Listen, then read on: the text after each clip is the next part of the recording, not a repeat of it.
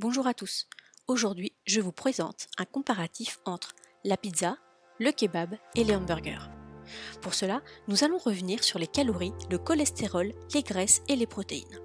Pour comparer le burger ou pizza et kebab, nous prendrons comme exemple le Whopper de Burger King, le Giant de Quick et le Big Mac de McDonald's. Si on se penche sur les calories présentes dans ces aliments, le Whopper est le plus élevé avec ses 630 kilocalories, ce qui est énorme sachant que cela représente 32% de l'apport calorique journalier recommandé. Le Whopper est suivi de près par le kebab qui lui atteint les 574 kilocalories. Ensuite, on retrouve le Giant en troisième place, ainsi que le Big Mac et la pizza en quatrième et cinquième place.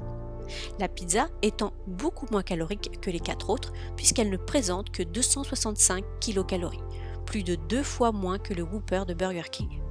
Pour la partie calories, c'est donc le Whopper qui est le plus calorique. Passons maintenant à la partie cholestérol. Si on compare ces repas en termes de cholestérol, on retrouve le Whopper et le Big Mac en première position, avec chacun 85 mg de cholestérol, ce qui représente 28% de l'apport journalier conseillé. Ils sont suivis de près par le kebab, qui est à 84 mg de cholestérol. La pizza est le repas avec le moins de cholestérol, elle n'en compte que 21 mg. Une surconsommation de repas comme le Whopper, le Big Mac ou le kebab peut conduire à un cholestérol élevé. Il est important de réguler sa consommation de fast-food de ce type. Parlons maintenant des graisses. Elles sont indispensables pour notre corps, mais il faut faire attention à ne pas trop en consommer. Cette étude révèle que le Whopper occupe la première place dans le classement concernant les graisses, avec pas moins de 38 grammes de matière grasse. Cependant, celui-ci est suivi de très près par le Giant de Quick qui en compte 37,4 grammes. Cela représente 57% de l'apport journalier recommandé. Ensuite, on retrouve dans l'ordre le Big Mac, la pizza et le kebab avec 10 grammes de matière grasse. Le Whopper de Burger King constitue donc la pire alternative dans le classement concernant les matières grasses. Pour finir, voyons quel repas est le plus protéique parmi ceux-ci. Le plat le plus riche en protéines est sans aucun doute le kebab avec 38 grammes de protéines en moyenne, représentant à lui tout seul 76% des apports journaliers recommandés.